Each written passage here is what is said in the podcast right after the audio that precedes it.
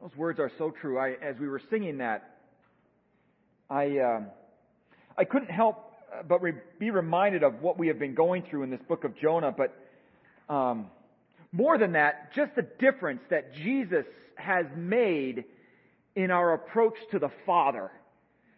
That without Jesus, wow, how different everything would be. That without Jesus, we would not be able to so boldly come before the throne of the Father. That without Jesus, we would not be able to look on His very face. That without Jesus, all of us would be sitting here today immediately under judgment with just an unbelievable sense of how can we get out of this without Jesus. I don't know about you, but I am so grateful for Jesus.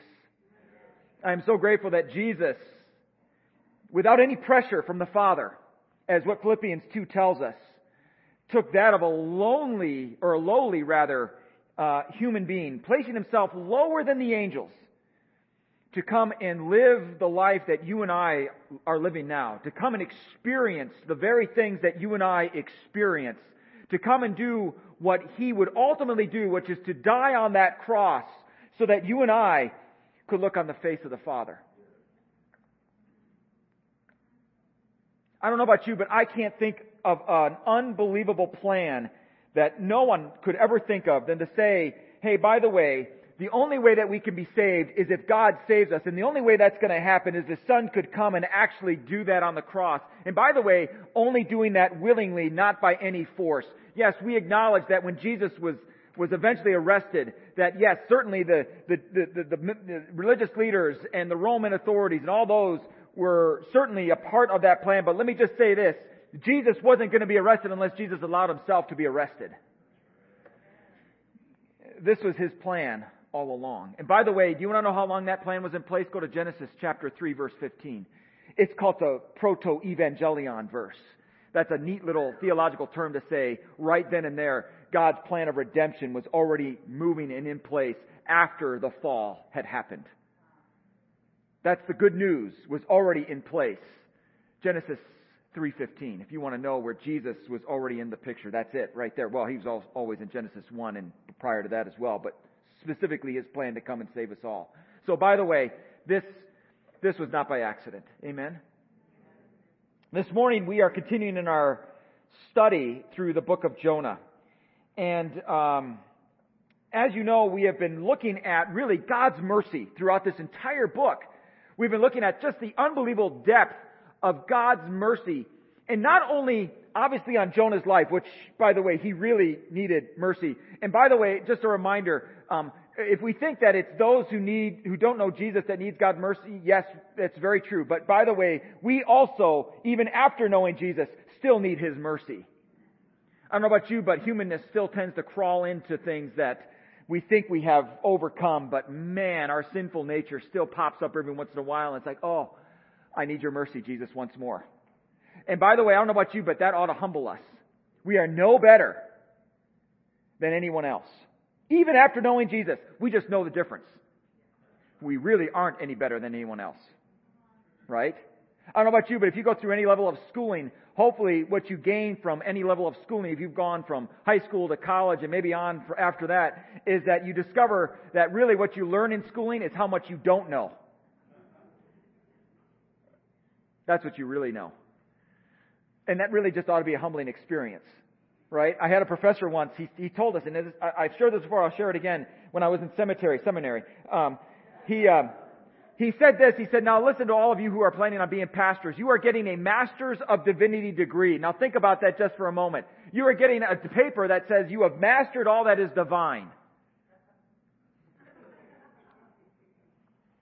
He said, oh no, no, what you've simply done is that you've simply, simply have met the qualifications of the amount of hours and classes that you needed to meet to get that piece of paper, but you have not mastered all that is divine and you never will. Right? You never will master all that is divine. If you ever encounter someone, a Christian or a pastor or otherwise, who says that they know everything or claim to know everything or have an answer for everything, they're fooling themselves. They're fooling themselves. And Jonah thought that very, very way.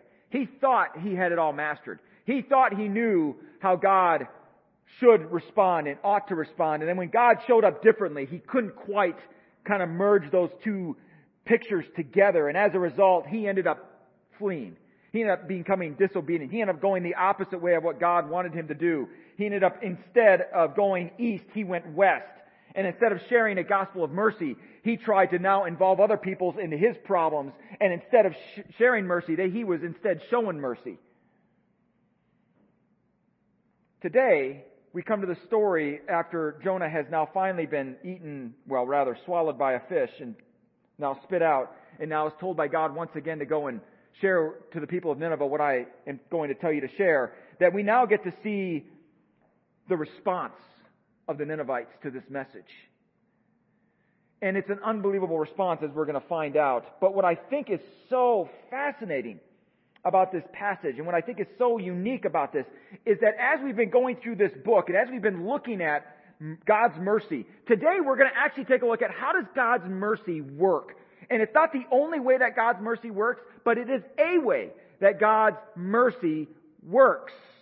And today I want us to see how that mercy works. And by the way, it might cause us, or some of us, to rather kind of wrestle with some things about God and how He acts and how He responds that may not necessarily match up with how we think He should respond or how we think He should act. And I shared this before, I'll share it again. God will not be any, in any way just you know, captivated or captured by whatever box we want to put him in. Whatever God we think we have in mind, we may be somewhat right, but there may be aspects of what we think God is like or should be like that are absolutely opposite. And then sometimes what happens is God intervenes in some way in our life and we have to make a decision. Do we change our perspective of God or do we continue to hold on to the way that God we thought we should have in our own life and the way that we made up God to be in our own life and hold on to that one? One leads to idleness, the other will lead to life. That's what Jonah's journey was all about here so far. This God that he had in his mind was not the God that he encountered, and therefore he had to make a decision. Am I going to follow the God that I've now encountered, or am I going to still follow the God that I've made up in my own mind? That's a very, very hard thing to decide. So today, we are going to take a look at how does mercy work? And specifically, what is one particular way that mercy works? And it's a beautiful way that mercy works. It's a very simple way, but a very powerful way. And not only does it work here in this passage that we're going to look at, but I believe it works also in every single one of our lives. And we need to grasp, I believe, this very simple understanding of how mercy can work. Lamentations chapter 3, verses, this is not the passage I'm going to be preaching out of today, but I wanted to share this as a reminder. Lamentations chapter 3, verses 22 through 23 says this, The Lord's acts of mercy indeed what? Do not end. Let me say that again.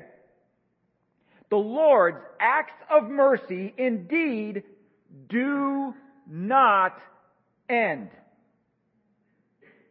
This side of heaven, His acts of mercy do not end. I need us to grasp this this morning. For His compassion does not fail. They are new every morning. Great is your faithfulness. I want us to keep in mind that passage as we go to this passage in Jonah. Because I believe this passage gives, gives us great insight into how God responds here in this passage that we're going to take a look at in Jonah to the Ninevites. And what happens here. And also as, as such gives us an insight into how God's mercy can and does work. Okay? So are you ready for this? Here it is. And we're going to just go through this with this very simple statement. If I truly repent. That's what I'm going to start off with this morning. If I truly repent. Now here's what I mean by this. Jonah chapter 3, verses 5 through 9 says this. Now Jonah has walked around the city. He has shared the message and this is what happens. Then the people of Nineveh believed in God And they called a fast and put on sackcloth from the greatest to the least of them. When the word reached the king of Nineveh, he got up from his throne, removed his robe from himself, covered himself with sackcloth, and sat on the dust or ashes. And when he issued, and he issued a proclamation, and it said, in Nineveh, by the decree of the king and his nobles, no person, animal, herd, or flock is to taste anything. They are not to eat or drink water. But every person and animal must be covered with sackcloth, and people are to call on God vehemently. And they are to turn each one from his evil way and from the violence which is in their hands. And here is the hope. Who knows? God may turn and relent and turn from his burning anger so that we will not perish. Now, now understand what's going on here. Jonah, who did not want to go here. Jonah, who did not want to deliver this message, delivers a very simple message. Hey, in 40 days, Nineveh is going to be destroyed or it's going to be overturned, or you're going to have to turn around. Either way, in 40 days, some bad things are going to happen unless you respond to this message. And guess what happened? Nineveh responded. Praise Jesus. Unbelievable. People responded. And how did they respond? They repented. Now, we think about this word repented. If you've been in church for any length of time, we understand this word possibly. We know this word. We've heard this word. What does repentance mean? We know what this what repentance means. Oftentimes, what this specific word means is to turn around, means to oftentimes go back to your place of origin, wherever you came from, go back there kind of thing. It means that whatever direction you are going in, do a 180 and go back Stop going in that, that direction you've been going in. Turn around. Head the opposite way. But I love that going back to the point of origin, where you came from. Go back there. Before you went on this journey that led you down this path that wasn't very good, that was in fact very ungodly, very dangerous, very sinful, and led to all of this brokenness and despair and all of these bad things that were happening. And by the way, why did the Ninevites respond so powerfully? To this message. There may have been many reasons why. Historians have thought that during this time, Nineveh had gone through some pretty significant calamities. They had gone through famine. They were having a lot of um, kind of civil war going on. Uh, there was a lot of uh, inner turmoil that was happening. It was not a very good time. And all of a sudden, this prophet comes into their city and says, "Hey, guess what? Um, yeah, in 40 days, you're either going to be overthrown unless you turn around. And perhaps they were ripe to hear that message in that way. Perhaps they were ready now after trying whatever they were trying to finally say, you know what, we really do need to do something different here. Perhaps this God that Jonah is talking about is right. And if so, we need to stop what we are doing and completely repent. We need to go back. We need to turn around. We need to do things differently. And how do we know that they repented? Three things they did that shows repentance. They put on sackcloth, which was, by the way, kind of made of goat's hair. It was not a comfortable garment. It was itchy. It was not very comfortable to wear. You didn't want to wear it all the time. Um, they sat in ashes, at least the king did, and they fasted. They didn't eat anything. They didn't drink anything. What was that all to signify? Basically, those things are very, very common to signify true repentance in the sense that you now all of a sudden in humility recognize that you have done things wrong and that you are just cut to the heart about it. You are so broken that you put on sackcloth and you sit in ashes, reminding yourself that from ashes I came, to ashes I will return. And then you fast, hoping, praying, Jesus, please don't punish me. God, please don't take your wrath out on me. God, please spare my life. You are begging.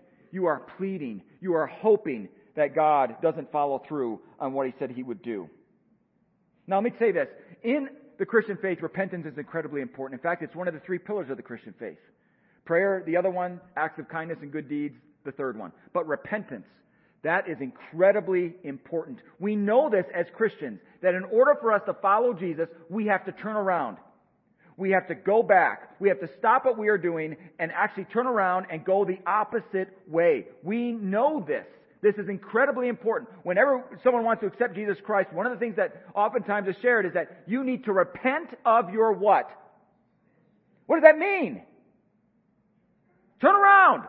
Stop doing that. And not only that, repenting of that means being sorry for what you did do. Not just on the surface level sorry. Oh, you know, I'm sorry, I'm sorry, I'm sorry.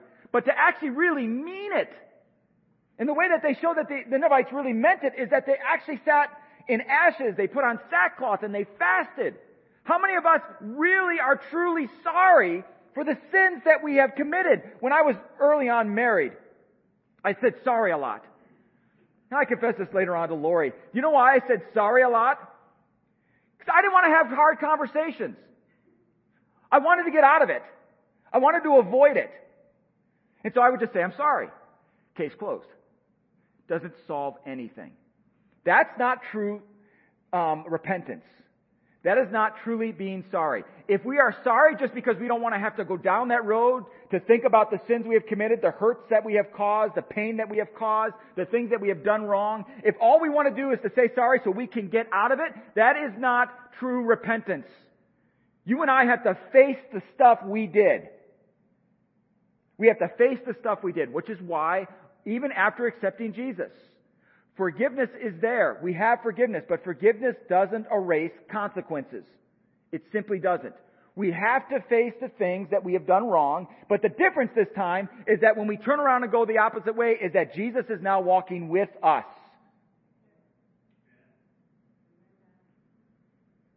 He is walking with us. We know this. We know this. Repentance is absolutely crucial. But not only that, repentance also signifies worth. Also signifies worth. It signifies how you and I are worthy in God's eyes. How much we are worth. Let me just give you a little demonstration of that. I asked someone today if they had any cash on them because I don't carry cash. So this person gave me 20 bucks. Thank you. I have cash now. How many of you would like 20 bucks? I don't know. I, I'd like 20 bucks. You can buy a lot of stuff with 20 bucks, can't you? That's a lot of um, iTunes music. That's a lot of movies. You know, 5.99 movies. That's you know, you get some groceries. Can go out to lunch, whatever it is. Um, that's that's a lot of. You can you can get a lot of stuff with this. And, and no wonder, I'm, I hope all of us would at least want $20. Now here's the thing. What if I, and I've already folded it, right? Now what if I did this?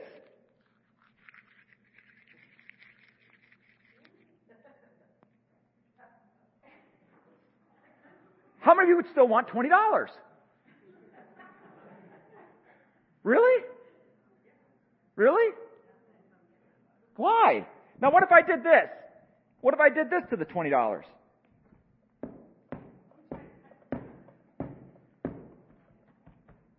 What if I did that? How many of you would like $20? Seriously? Seriously? You'd still want this? Honestly, what if I wrote on it just now? How many of you would still want $20? What if I ripped it up? How many would still want it? Why? Why do you, this is crumpled up. I've stepped on it. I'll probably even eat this. And would you want it still? I won't go that far. How many of you would want this? Still. Why? It's still worth 20 bucks. Let me share this. This is really important to understand about repentance we sometimes, I think, as Christians, and maybe more than that as human beings, think that if we have to apologize, that we now are less valuable.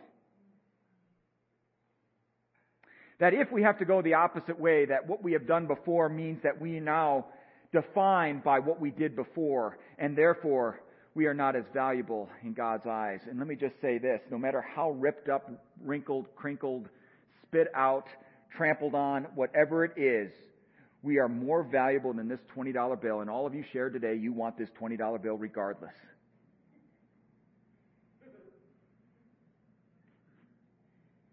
Unbelievable. The Ninevites showed repentance. I love what Thomas Merton said. He was a, a great spiritual father, if you will. He said this, but the man who is not afraid to admit everything that he sees to be wrong with himself, and yet recognizes that he may be the object of God's love precisely because of his shortcomings, can begin to be sincere. His sincerity is based on confidence, not in his own illusions about himself, but in the endless, unfailing mercy of God. How many of us think that if we are going ahead and confess things that we have done wrong, that we're going to get more in trouble for it? I, I get that. We live in a society today that if we, if we confess too much, guess what can happen to us? We can get sued. Right? I get that. So you, you, you know, you talk to a lawyer and you say, well, how much can I say and apologize for without being legally responsible for it? Right? I get that. Because I think sometimes the more we confess, the more we think we're going to be in trouble. But not in light of God's mercy. Is that the more we confess, it, it, our value doesn't go down. In fact, it never changes. We are just as valuable in God's eyes before this happened as we are now after it has happened. So those things that we fear when it comes to sharing and repenting and apologizing for things that we have done, we as Christians ought to know firsthand that it's going to be just fine. In fact, not only should we do that, it is an act that is necessary for us to do that because that shows that we are truly repentant of what we have done. Truly repentant. The Ninevites grasped this concept. Now, there is theological discussions. Did they really accept God? Because the word God here is the word Elohim and not Yahweh. It's the generic term for God. It doesn't matter here. What matters is the fact is that they recognized that what they were doing was wrong and perhaps the reason why they were doing these things were leading to the calamities they were facing and we've got to do something different. We've got to change course. And you know what? This God has given us a warning and has given us an opportunity. We're going to take it. We are going to take it. And there are examples throughout scripture of people who have truly repented. I was thinking about King Hezekiah, which, if you know that name, Hezekiah, people oftentimes use that name as a way to kind of trip you up about a book of the Bible. They say, turn to Hezekiah chapter 3. There is no book Hezekiah. Okay? There is a king who was named Hezekiah, king of Israel. But one day, Isaiah the prophet comes to King Hezekiah and says this on behalf of the Lord and says, King Hezekiah, get your affairs in order because you are going to die. At this time, Hezekiah was ill. He was mortally ill and he knew he was probably going to die.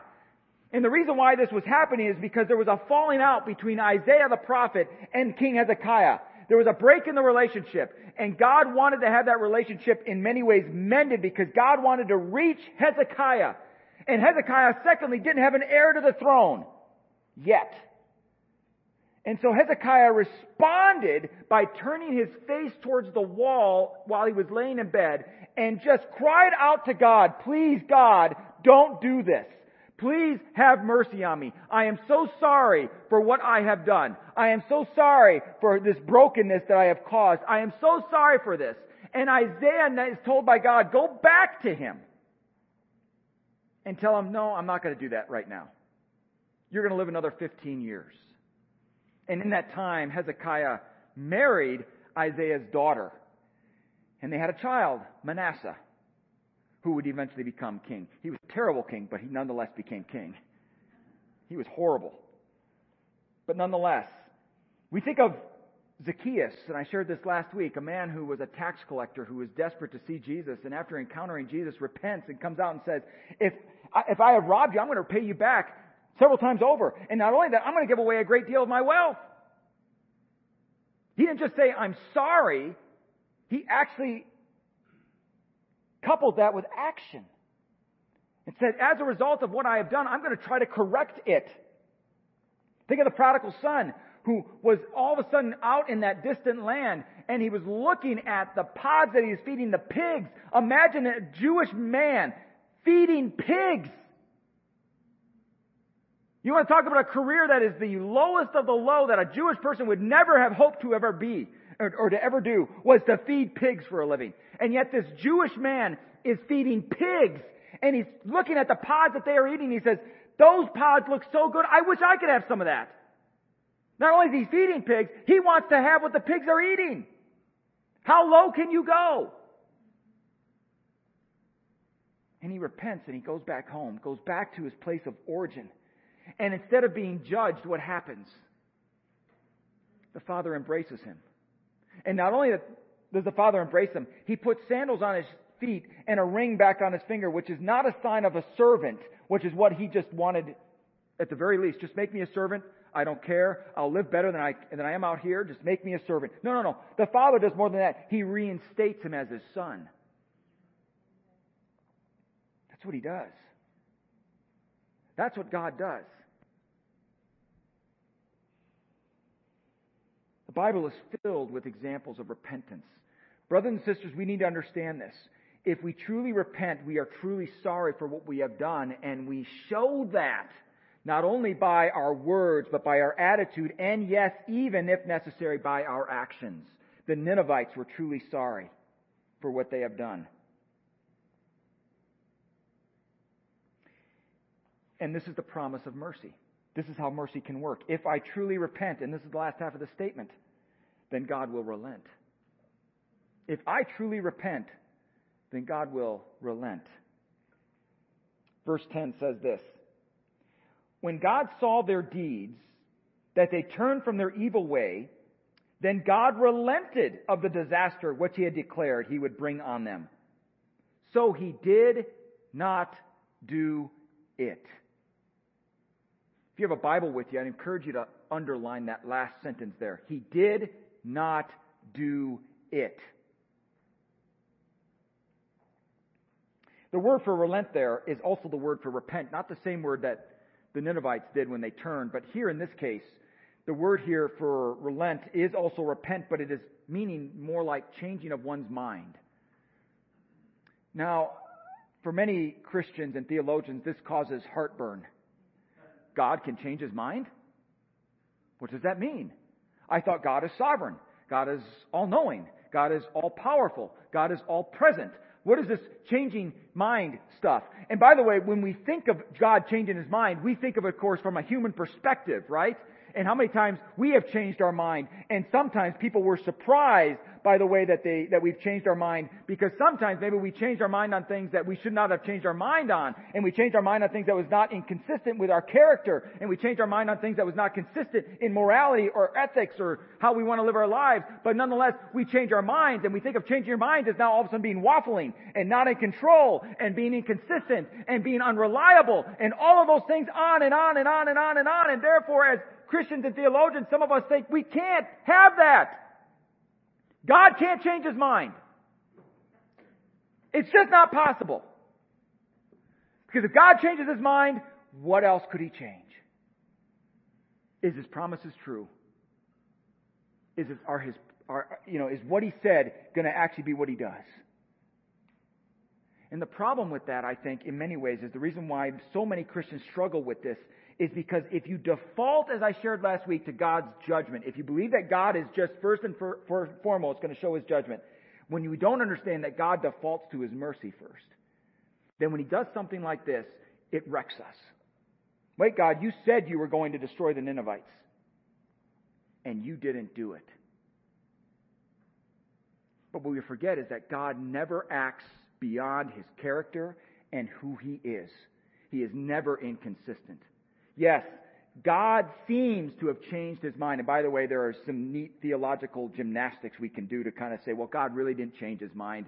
He was toying with us the entire time. He knew what was going to happen. It's all good, all that kind of stuff. And it brings us comfort and we can sleep well at night and wake up the next day and know that God is still there and, and wonderful and, and he fits neatly into our boxes and until he does it again. That's what's going on here. God did relent. The promise that he, or the, the thing that he said he would do to destroy Nineveh, he did not do.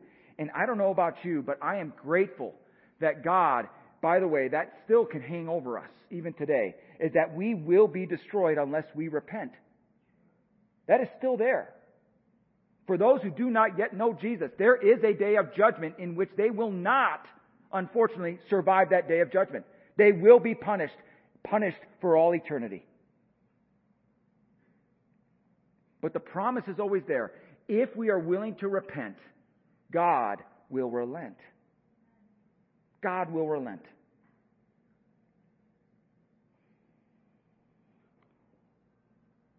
We live in a time in which God has this unbelievable mercy. Yes, there is the promise of judgment, or not the promise rather, but the threat of judgment. It does hang over us. But here's the thing is that there is the hope that if we are truly sorry for what we have done and we turn back to Him, He will not follow through on it. He will not follow through on it. And now, as a result, this can become our reality. Hebrews chapter 4, verse 16 says this Therefore, let's approach the throne of grace with confidence so that we may receive mercy and find grace for help at the time of our need. Someone said this Grace is when God gives us what we don't deserve. Mercy is when God doesn't give us what we deserve.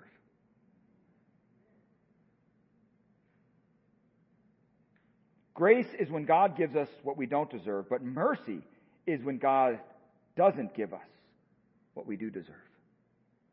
Every single one of us here today don't deserve Jesus.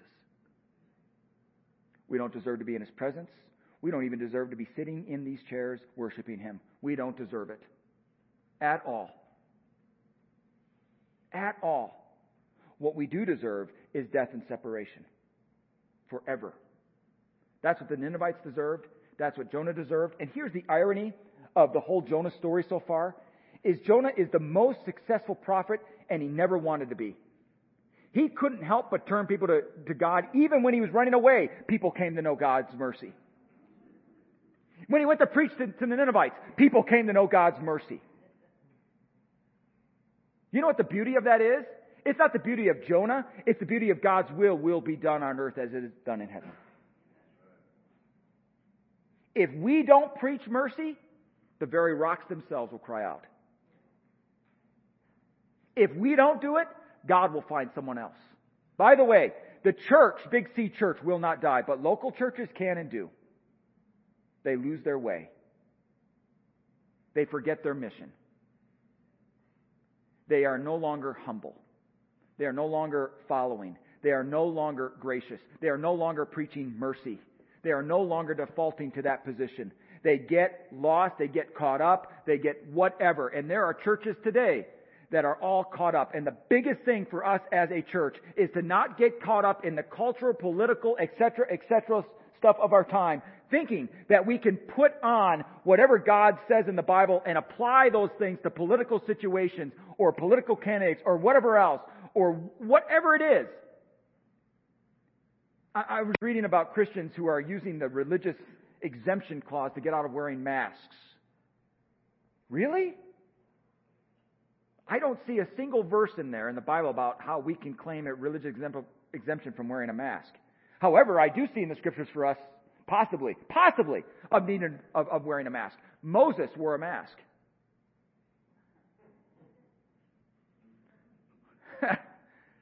when he came down from meeting with God, by the way, remember that? His face was shining so brightly, the people of Israel were like, ah, Moses, that freaks us out. He would put a mask on.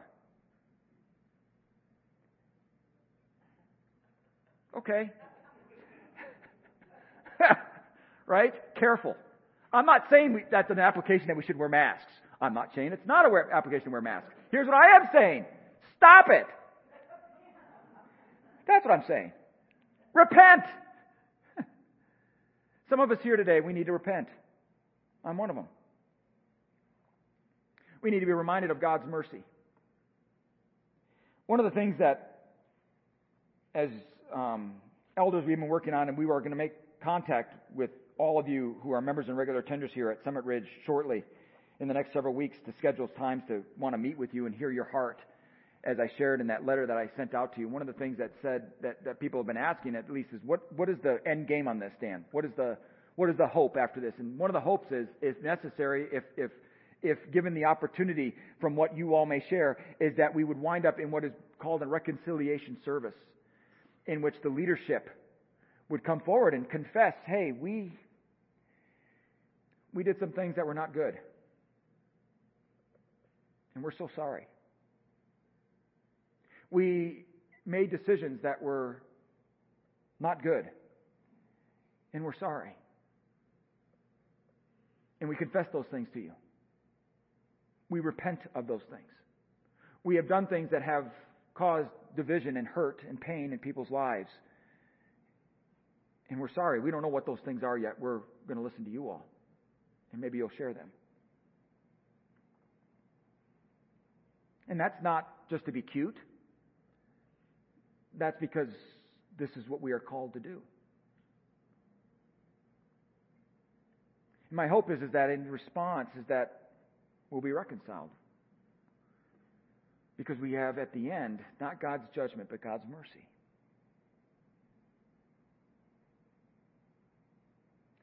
That's the beauty of mercy, is that if you and I repent, God relents.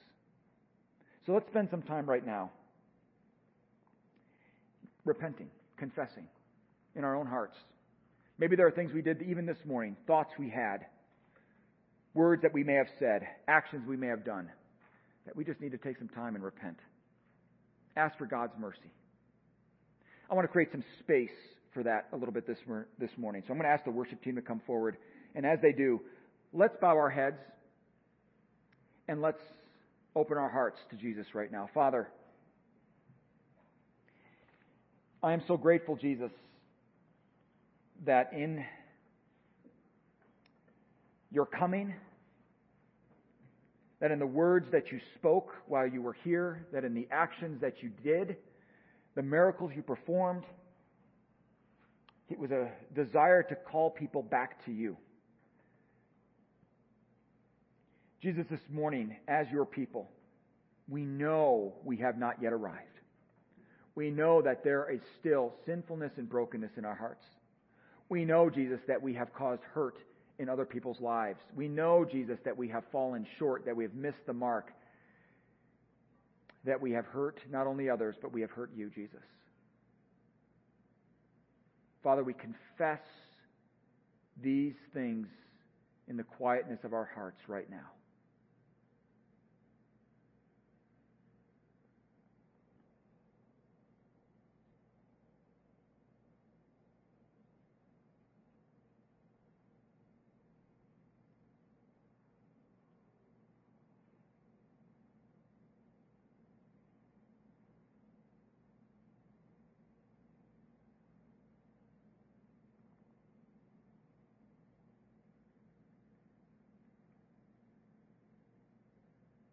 Forgive us for these attitudes.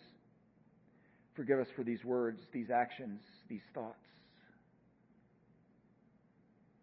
Have mercy on us, Jesus. May we not die in these sins, but rather may we be restored by your mercy.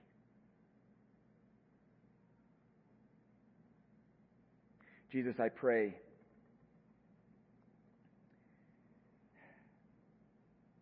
that we would once again be reminded of your deep love for us. And not only for us, but for those who do not yet know you. May we look at others who do not yet know you with the same compassion, the same love, the same mercy, the same eyes that you look at them. And in Father, may we, unlike Jonah, be obedient in sharing your word with them.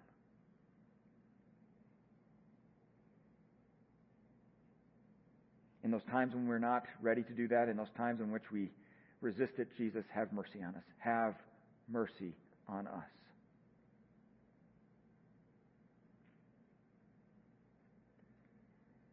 It's in your name that we pray. Amen.